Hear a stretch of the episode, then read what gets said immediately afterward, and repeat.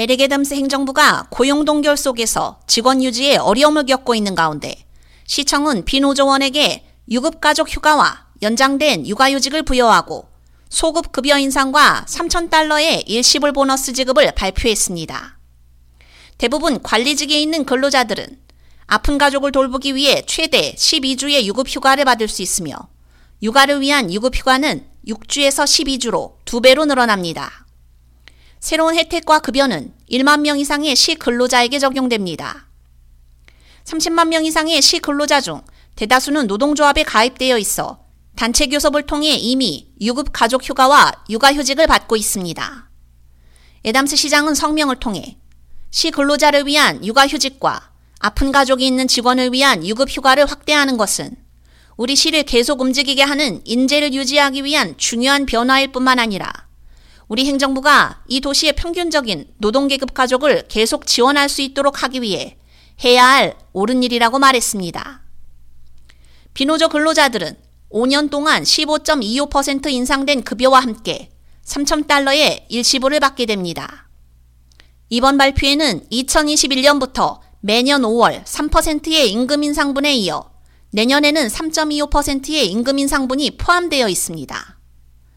기관장들에게는 또한 직원들에게 관리직 급여 예산의 최대 1.43%까지 추가 급여를 인상할 수 있는 재량권이 주어집니다.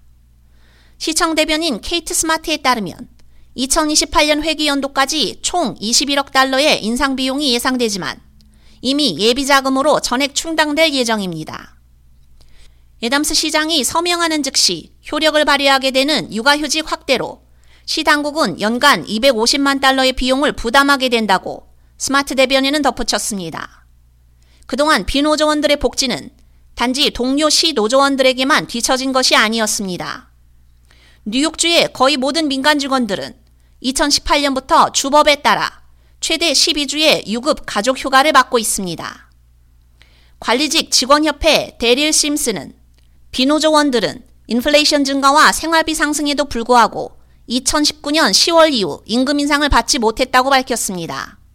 그는 이 발표가 직원들의 사기 저하에서 나온 것이라고 덧붙였습니다. 에담스 시장은 지난해 10월 예산 부족 속에서 비용을 절약하기 위한 방법으로 고용을 동결했고 동시에 수천 명의 시 근로자들이 더 높은 급여와 더 유연한 재택근무지를 찾아 떠났습니다. 시청은 이를 직원 유지 정책으로 명시적으로 규정하고 있습니다. K-Radio 유지연입니다.